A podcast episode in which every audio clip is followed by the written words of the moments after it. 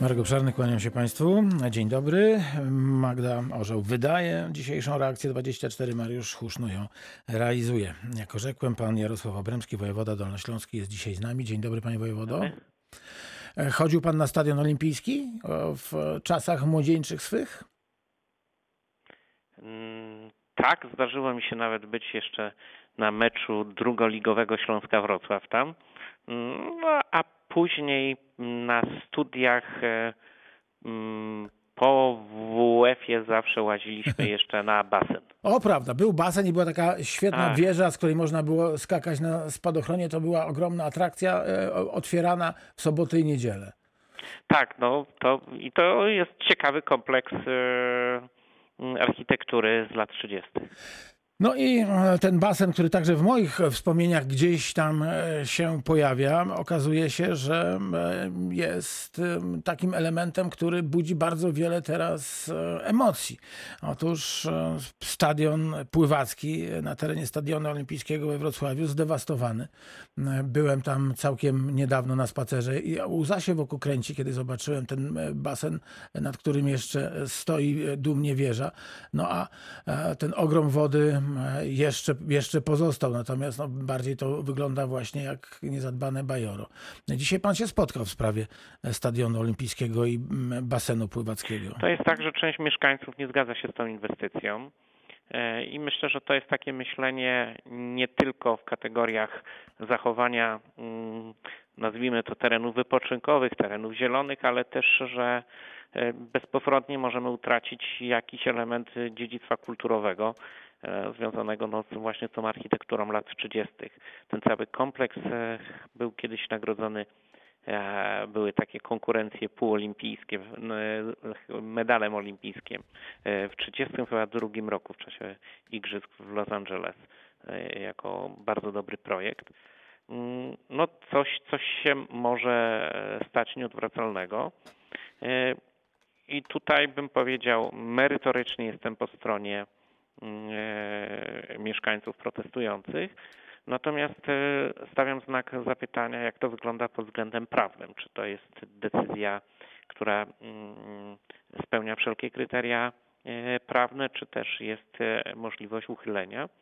No, na pewno ta sprawa pokazuje, jak ważne są istotne zapisy planu miejscowego, że e, plan miejscowy może być później trochę naginany do e, takiej zmiany funkcji, którą uchwałodawca, jakim jest Rada Miejska, mm, może świadomie mm, takiego wyboru nie dokonywała. Także rzecz jest w tej chwili otwarta, będzie e, badana przez nadzór, no ale wojewoda nie jest od poprawiania demokracji, wojewoda jest akurat tylko i wyłącznie do sprawdzenia, czy kryteria prawne są sprawdzone. Wojewoda będzie sprawdzać Tak, oczywiście. drobiazgowo te wszystkie Oczywiście, jeżeli mamy skargę mieszkańców, to też jest element do sprawdzenia. Proszę Państwa, więcej e, w popołudniu z Dolnego Śląska między 16 a 18. Dzisiaj e, w Radiu Wrocław e, będziemy rozmawiać o tym, co dzieje się na Stadionie Olimpijskim i co stanie się, co może się stać z zabytkowym e, Stadionem Pływackim. Jarosław Obremski, wojewoda dolnośląski. Panie wojewodo, sytuacja epidemiczna na Dolnym Śląsku, e, jak to się w tej chwili przedstawia? Ile mamy łóżek, ile jest zajętych? Nie, to tu mamy tylko i wyłącznie dobre wiadomości. No To wreszcie. znaczy, e, bo w przeciwieństwie do drugiej fali, kiedy to schodziło bardzo, bardzo powoli, no jednak w tej chwili mamy przez cały maj gwałtowny e, zejście w dół. W tej chwili mamy zajętych łóżek covidowych około 400. To zaczyna być już poziom wystarczający, bym powiedział, na nasze możliwości, nazwijmy to dawnych szpitali jednoimiennych czy szpitali zakaźnych. E, W związku z tym no, możemy właściwie na całym Dolnym Śląsku wrócić w pełni do, do zabiegów planowych, do e, odgruzowania także w szpitalach tych, e, tych wszystkich zaległości, które się pojawiły. Więc to jest, to jest na pewno dobrze. Chwilotrwaj. Liczę, że czerwiec i lipiec będą e, także bardzo, bardzo dobre. Natomiast no, co dalej będzie zależeć od naszej e, aktywności związanej ze szczepionkami, czy odpowiedni procent mieszkańców się zaszczepi jaki będzie procent tych, którzy będą, to się mówi, jechać na gapę, czyli sami się nie zaszczepią, licząc, że bez nich też zostanie osiągnięta e, odporność społeczna. A jak wygląda sprawa wyszczepień na Dolnym Śląsku, że tak to określę? Nie, no to jest, to są dosyć dobre wyniki, to znaczy nadal mamy pierwsze miejsce jeżeli chodzi o ilość e, zaszczepionych. To są już w tej chwili dosyć duże zróżnicowania między poszczególnymi województwami. My dosiąg- pierwszą dawkę mamy około 14%. E, czy 40%, natomiast drugą dawkę e, no, zbliżamy się do 18%. No i teraz no, bardzo chciałbym, żeby w, pod koniec czerwca jednak drugą dawką było już 40%, a żebyśmy mieli około 55-60% e, pierwszą dawką. No to są takie plany, które sobie zakładamy. Oczywiście trochę zależy od nas, trochę zależy od postawy społecznej, ale także dużo zależy od terminowości dostaw y, szczepionek do Polski. No w tej chwili wydaje się, że z tymi że dostawami nie mamy. być coraz lepiej. Tak, że nie mamy z tym kłopotu. Większy kłopot jest ze świadomością e, naszych e, rodaków.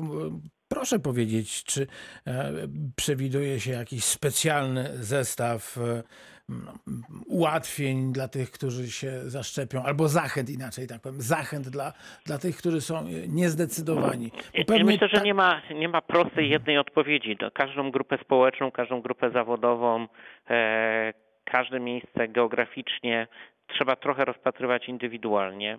Na pewno e, w mniejszych gminach e, autorytet wójta, e, proboszcza może być takim elementem, który będzie decydował o dużo większej wyszczepialności. Dlatego jest między innymi ten projekt rządowy motywujący i dający nagrody tym gminom, a uważam, że szanse mają właśnie mniejsze gminy dostania dosyć dużych dotacji, jak na małe gminy, jeżeli będą przekroczą 75% zaszczepionych. I to jest jedna odpowiedź. Druga odpowiedź to jest y, e, moim zdaniem będzie jednak pewna presja także pracodawców. No, mm, myślę, że każdy pracodawca nie chciałby mieć sytuacji taką, że w listopadzie nagle z tego powodu, że e, mm, no, tu podzielę na tych, którzy są e, przekonani, że, że szczepionka jest szkodliwa, to jest na pewno na osobną decyzję, ale tak, którzy z nonszalancji się nie zaszczepili, a później idą na długie zwolnienia lekarskie związane z zakażeniem się COVID-u. I oczywiście chylę czoła nad nieszczęściem takich osób, bo pewno takie osoby będą w, w październiku i listopadzie, natomiast dla pracodawcy to jest wielki problem.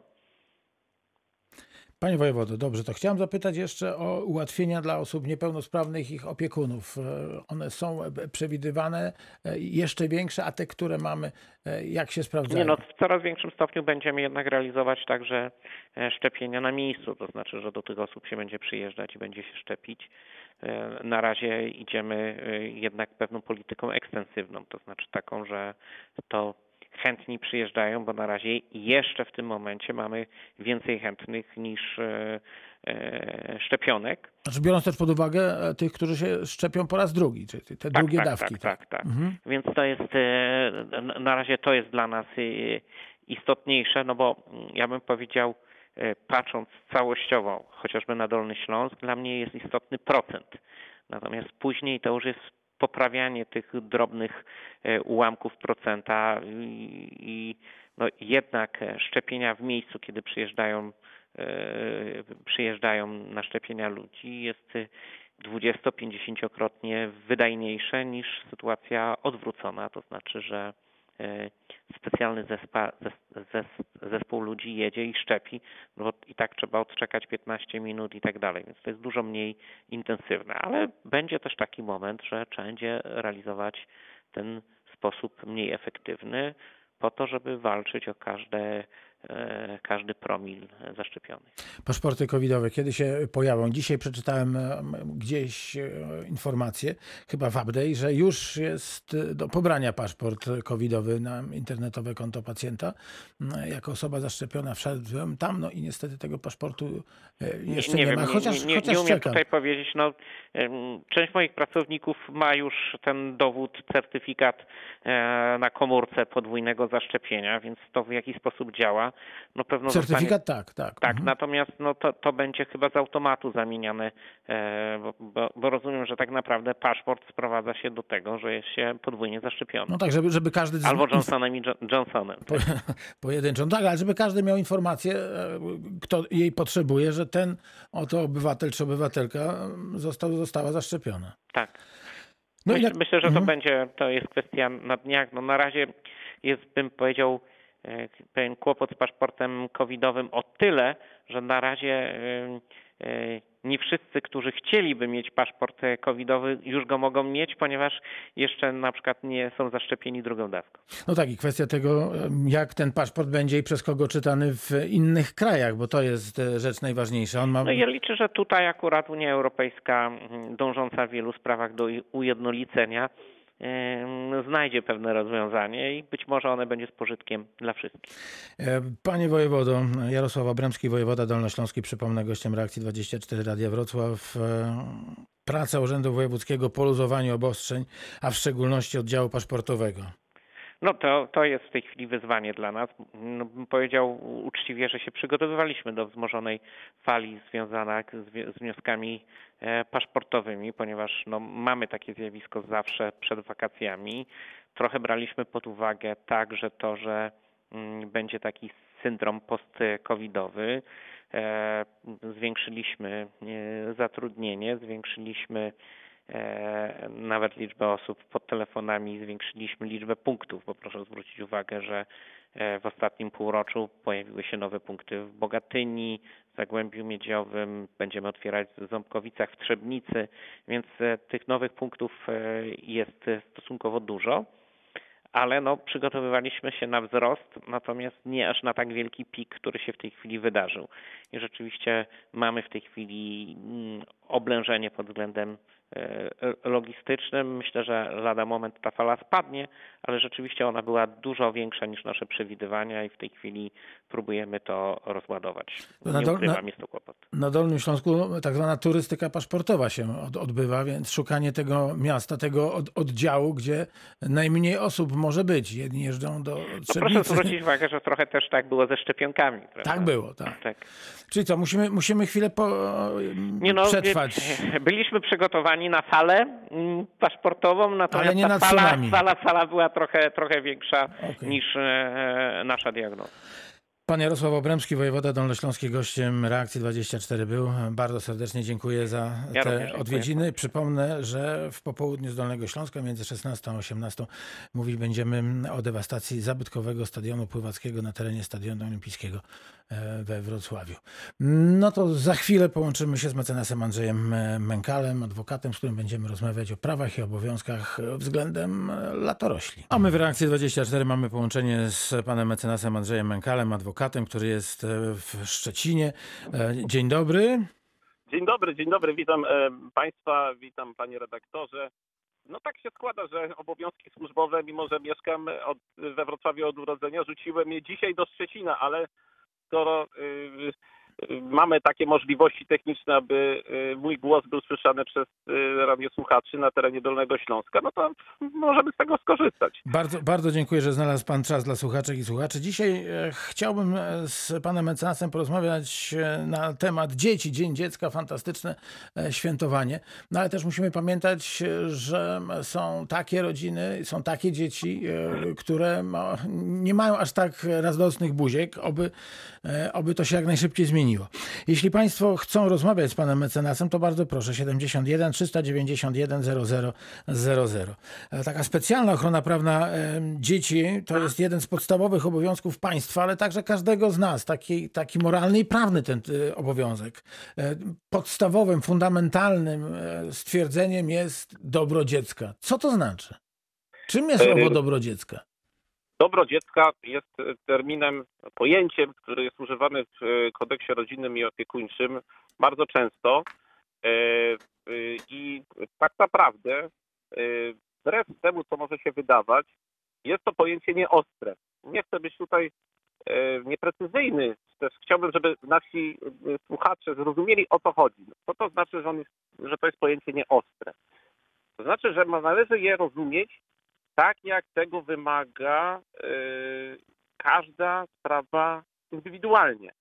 Czyli w każdym przypadku E, patrzymy na e, dobro dziecka z perspektywy danej sprawy. Czyli sąd, wydając rozstrzygnięcie, musi ważyć, e, co jest dla tego dziecka dobre, a co jest niedobre. Przy czym nie ustawodawca nie zastosował jakichś kryteriów, które sąd musi wziąć pod uwagę, żeby no to dobro dziecka ocenić, wy, jakby wyjaśnić.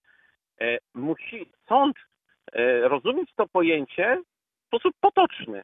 No bo skoro ustawa nie zawiera definicji legalnej, co to znaczy dobro dziecka, to znaczy, że odwołuje się do takiego normalnego, zwykłego, potocznego pojęcia dobra dziecka. I w każdej sprawie e, dobro dziecka będzie wyglądać inaczej. Dlatego e, no, w jednej sprawie dane zdarzenia będą dla tego dziecka dla danego dziecka w tej sprawie występującego dobre, a dla innego złe. To jest może tak, y, jak ktoś tego teraz słucha, może odnieść wrażenie, że to jest taka mowa trawa, nic nieznaczące sformułowanie, ale właśnie to jest nadrzędny cel sądu, gdy orzeka w sprawie dziecka. Jego dobro. Dobro w rozumieniu potocznym. Ale to dobro dziecka może być też e, przez strony postępowania nadużywane do własnych celów. Bardzo często się mówi, no a ja występuję tu w obronie praw dziecka, ja tutaj występuję w imieniu dziecka, ja stoję na straży dobra dziecka. No to każdy z rodziców tak twierdzi, że występuje w, w imieniu dobra dziecka. Oczywiście, e, jeżeli na takie argumenty się powołuje. Niestety bardzo często to dobro dziecka E, jest tylko pustym hasłem, e, takim prezesem w ustach rodziców. Tak naprawdę chodzi im o własny interes e, i kiedy interes tego dziecka właściwie schodzi na plan dalszy i takiemu rodzicowi zależy na tym, żeby to, że wykazanie tego, że jest się dobrym rodzicem, jest takim kwiatkiem do kożucha, po prostu mhm. takim kolejnym ozdobnikiem, jak dobry samochód, dobra praca, dobre ubranie, no to wykazanie, że jest się dobrym rodzicem przed sądem, jest takim kwiatkiem do kożucha, pokazaniem, że jesteśmy także na tym polu dobrymi ludźmi, wykonujemy do, do, dobrze swoje obowiązki. Bardzo często niestety to wcale nie oznacza, że jeżeli rodzic twierdzi, że jest dobrym rodzicem, że, że chroni to dobro dziecka, że rzeczywiście tak jest. I od tego mamy sądy, aby oceniły to, czy ten rodzic, który twierdzi, że tak bardzo zależy mu na dobru własnego dziecka, mówi prawdę. Czy rzeczywiście tak jest, czy przypadkiem nie jest to tylko taki, taki, yy, taka przykrywka do tego, żeby ukryć właściwe cele. Takimi celami jest na przykład chęć dokuczenia yy, byłemu partnerowi, małżonkowi, no drugiemu rodzicowi, rodzicowi yy, tego samego dziecka. Także różne są, różne są przyczyny tego, że że e, rodzice mówią, że działają w imieniu dobra dziecka, a tak naprawdę działają przeciwko dobru tego dziecka. Mecenas Andrzej Mękal, adwokat, jest gościem dzisiaj reakcji 24 71 391 0000. Jeśli Państwo mają jakieś wątpliwości, pytania, to bardzo proszę skorzystać z obecności pana mecenasa w studiu Radia Wrocław. No to teraz e, o takim podstawowym obowiązku, który dorośli mają względem dzieci, porozmawiajmy, czyli obowiązek opieki nad e, nieletnimi. Bardzo często słyszymy, oby jak najrzadziej, że wydarzyło się coś e, złego, e, dlatego że nie zapewniono należytej opieki. Jak, jak wygląda sprawa obowiązku, czy realizacji obowiązku opieki nad nieletnimi? To, to szeroki jest, temat. To jest bardzo szeroki temat, tylko my mówiąc o prawach dziecka, zapominamy, że odwrotnością prawa, takim rewersem, ja to tak nazywam, jest co? Jest obowiązek. Więc jeżeli dziecko ma prawa, to ma także obowiązki. Im więcej praw mamy, tym mamy więcej obowiązków. Wydaje się, że to jest truizm, ale ludzie o tym zapominają. Mówią tylko, e, że mają jakieś prawa, a zapominają, że mają obowiązki. Tak bardzo często jest z dziećmi e, i w ogóle z postrzeganiem praw dziecka.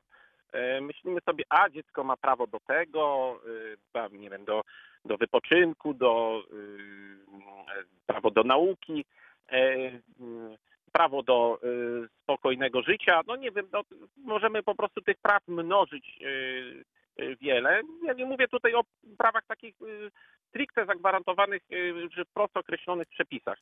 No, drugą stroną tego, tych, tego, tego, że dzieci mają prawa, są obowiązki. Dzieci mają także obowiązki, o czym bardzo często zapominamy. I e, tak się wydaje, że e, nie jest to nigdzie wyrażone, że dzieci mają e, obowiązek podle podlegania tej władzy rodzicielskiej. Otóż tak nie jest, bo kodeks rodzinny i opiekuńczy przewiduje, że dzieci pozostające pod władzą rodzicielską winny rodzicom posłuszeństwo. To jest bardzo rzadko używany, używane pojęcie, bardzo używany termin, a on jest zawarty wprost w przepisach, które nakładają na e, dzieci obowiązek posłuszeństwa rodzicom, bo na tym polega władza rodzicielska, że rodzic ma prawo wymagać od dziecka e, spełnienia Y, określonych czynności, określonych powinności. To nie jest tak, że dziecko może się od tych powinności uchylić.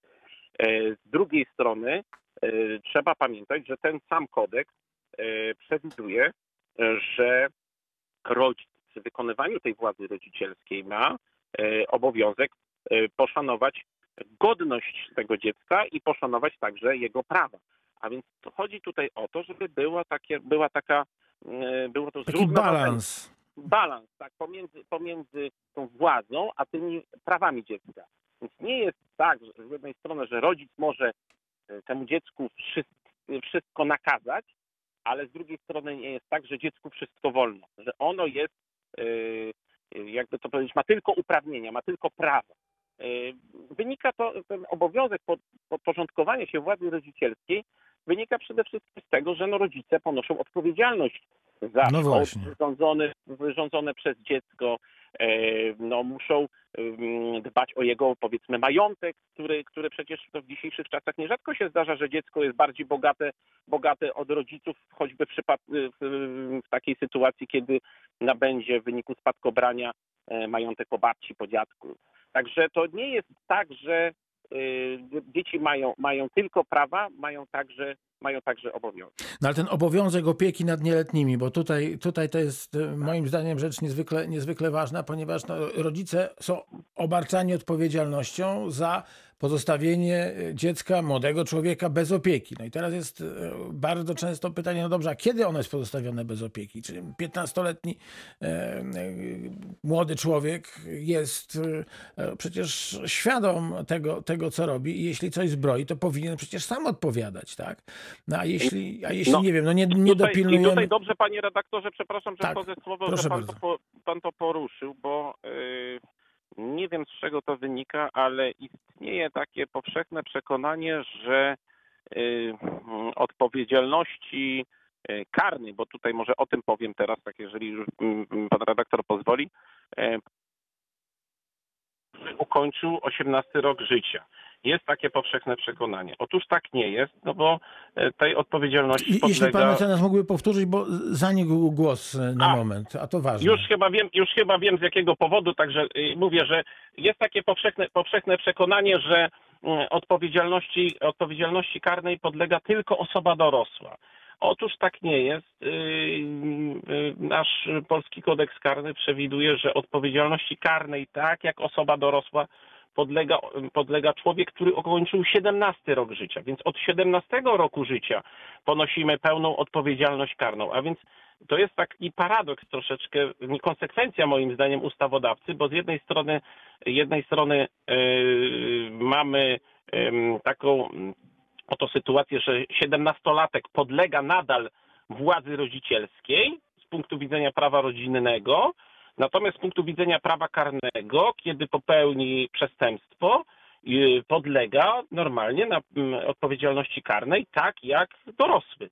Więc y, mówię, te granice takie, jeśli chodzi o to, kto jest dorosły, kto jest dzieckiem, są bardzo płynne. Natomiast wracając do pytania pana redaktora, e, to jest tak, że zawsze trzeba sprawdzić okoliczności danego przypadku. Każda sprawa jest inna, w każdej sprawie mamy do czynienia z inną sytuacją i pytanie, czy można rodzicom, pod których władzą dane dziecko pozostawało, coś zarzucić? Czy oni wykonali wszystkie swoje obowiązki w sposób prawidłowy? Jeżeli uznamy, że e, wykonali swoje obowiązki w sposób prawidłowy, a mimo to doszło do wypadku, no to trudno e, tym rodzicom po prostu cokolwiek zarzucić, no bo przecież... Ale przepraszam, sprawa będzie, teraz ja prze- przepraszam, że wpadłem Tak, słowo, ale sprawa będzie rozpatrywana. No dziecko, nie wiem, wyrwało się, wbiegło na jezdnię i e, zostało potrącone przez rower. I, No tak, i no tak, zaczyna, no oczywiście. zaczyna być pytanie, dobrze, ale przecież ono szło z o, babcią, dziadkiem, ciocią, wujkiem, e, no to przecież powinno, powinno nie wbiec na, na, to, na, na tę jezdnię. No tak, oczywiście, że i pytanie jest mm, właśnie, czy można e, tym osobom, pod których e, opieką to dziecko pozostawało, cokolwiek zarzucić, no bo jeżeli, e, jeżeli po prostu ci, mm, te osoby dorosłe, ci rodzice w ogóle zaniedbali jakikolwiek nadzór nad tym dzieckiem, no oczywiście taki zarzut będzie można im postawić, natomiast jeżeli to dziecko e, po prostu samo się wyrwało, e, mimo powiedzmy starań e, tych rodziców, no to oczywiście, że przecież nikt e, tym rodzicom żadnego zarzutu e, nie postawi. No nie możemy po prostu doprowadzać do jakichś takich absurdalnych sytuacji, takich, takich no, no, prawo jest tylko instrumentem służącym do tego, żebyśmy ocenili e, daną sytuację z punktu widzenia przede wszystkim doświadczenia życiowego. I to o to chodzi e, w, w, każdej, w każdej ze spraw. Natomiast tak jak powiedziałem, każda sprawa jest inna. Nie ma dwóch takich samych spraw, tak jak nie ma dwóch takich samych ludzi. Ja bym to tak porównał. No tak, i tu też możemy zobaczyć tą specjalną ochronę prawną dzieci, bo no jeśli g- g- dorosły wtargnie na jezdnię, no to on odpowiada za to, co zrobił. Natomiast jeśli, jeśli stanie się tak z dzieckiem, no to, to wtedy mamy, mamy przede wszystkim e, pytania do tych, którzy się owym dzieckiem opiekują. Jak- No tak, no, ale, to już są okoliczności, ka- każda sprawa, każda sprawa jest inna. Jeżeli rodzic zaniedba No to e, wtedy swoich wiadomo, obowiązków, no to wiadomo, wiadomo, a jeżeli nie zaniedba, mimo to do wypadku doszło, no to przecież, przecież nikt zarzutu, zarzutu e, w takiej sytuacji postawić nie może. Panie mecenasie, to pierwsza część naszego spotkania za nami. Mecenas Andrzej Mękal, adwokat. E, Dzisiaj w Reakcji 24 specjalne wydanie poświęcone prawom i obowiązkom dzieci. Za kilkadziesiąt sekund wracamy.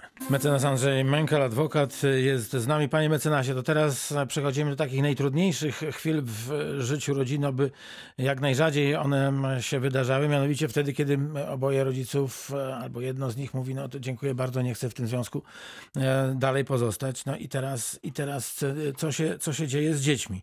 E, Taki termin się pojawił, opieka naprzemienna. Co to takiego?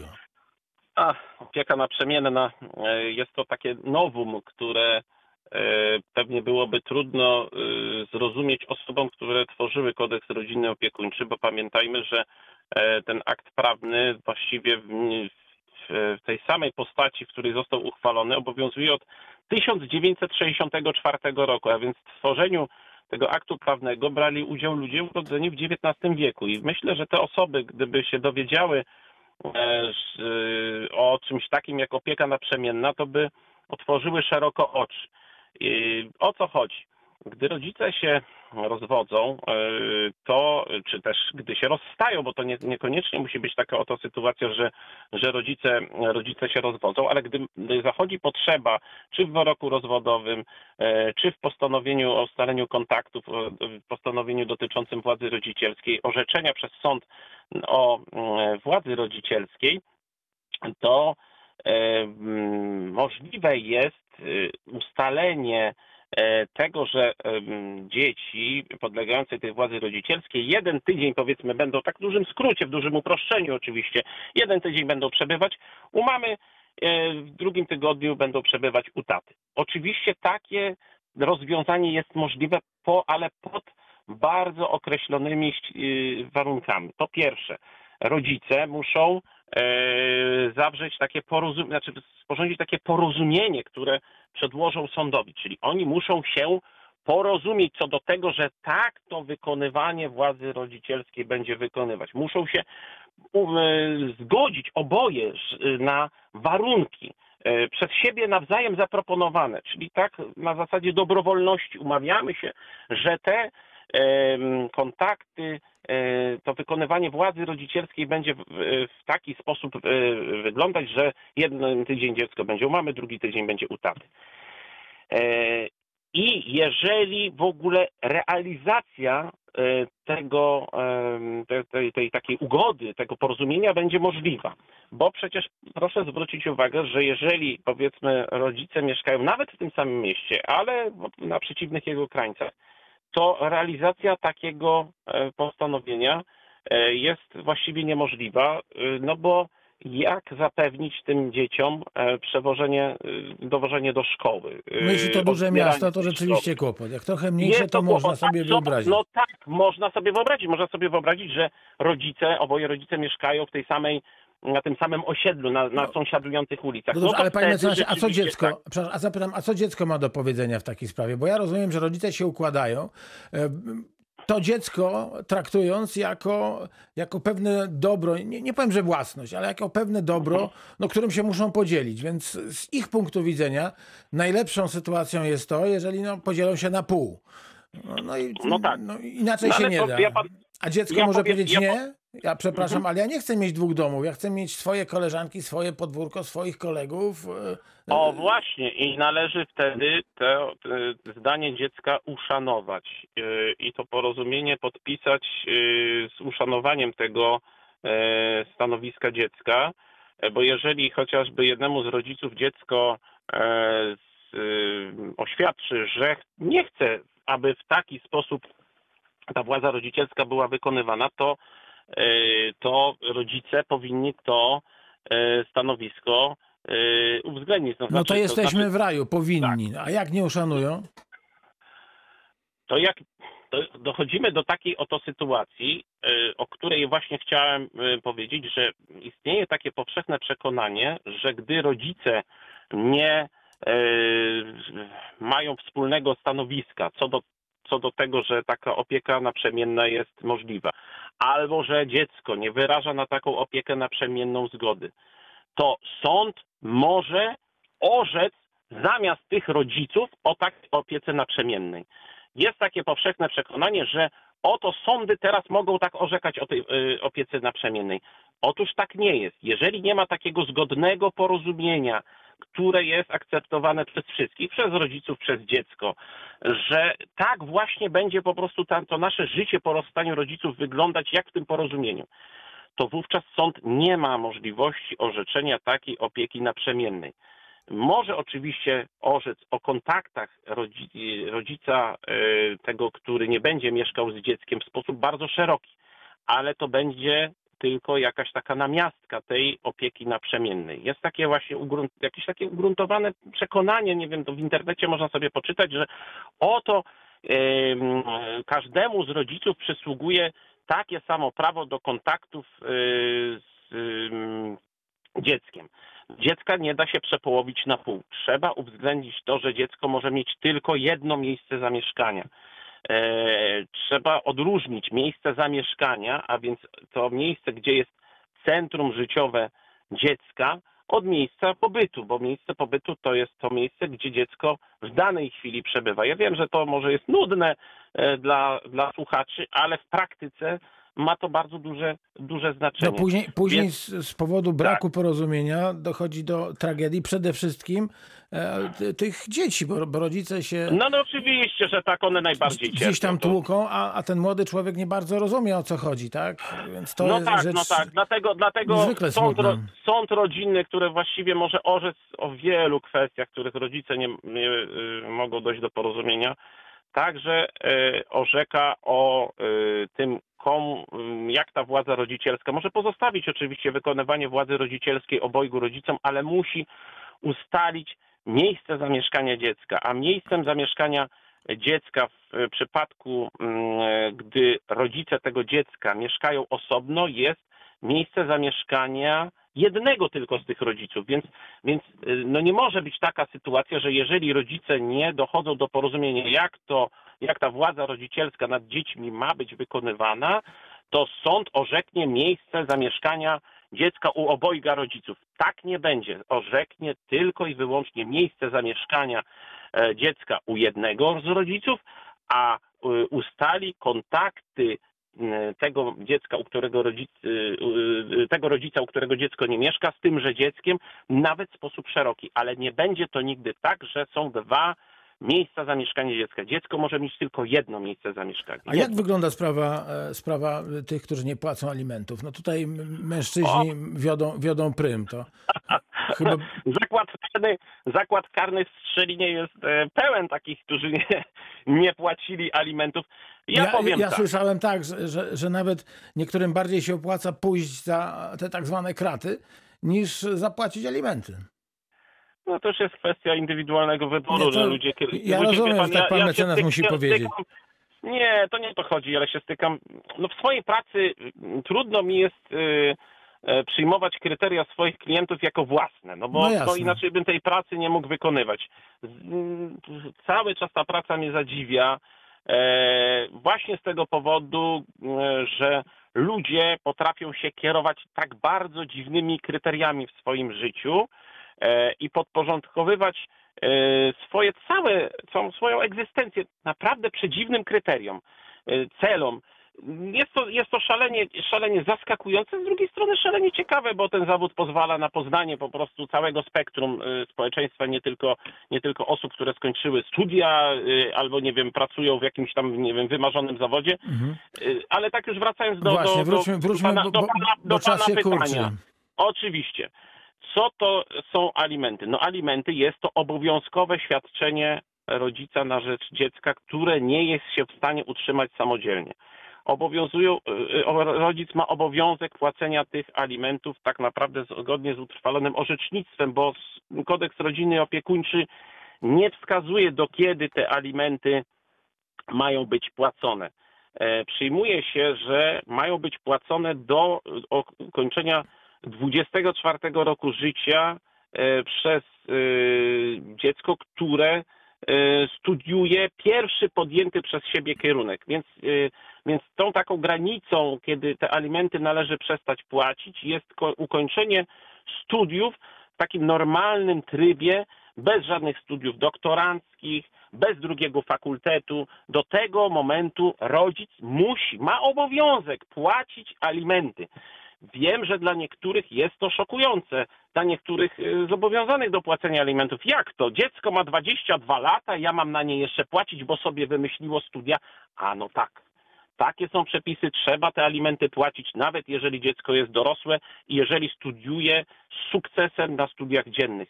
To rodzic ma obowiązek zapewnienia mu e, środków utrzymania. I chodzi o to, w jakiej wysokości, bo bardzo często ludzie zadają pytanie, w jakiej wysokości właściwie te alimenty mają być płacone. No i tu jest e, też taka odpowiedź wynikająca z orzecznictwa. Ta odpowiedź to jest takie hasło tośne, zasada równej stopy życiowej. Czyli mówiąc najprościej, dzieci mają prawo żyć na takim samym poziomie jak rodzice.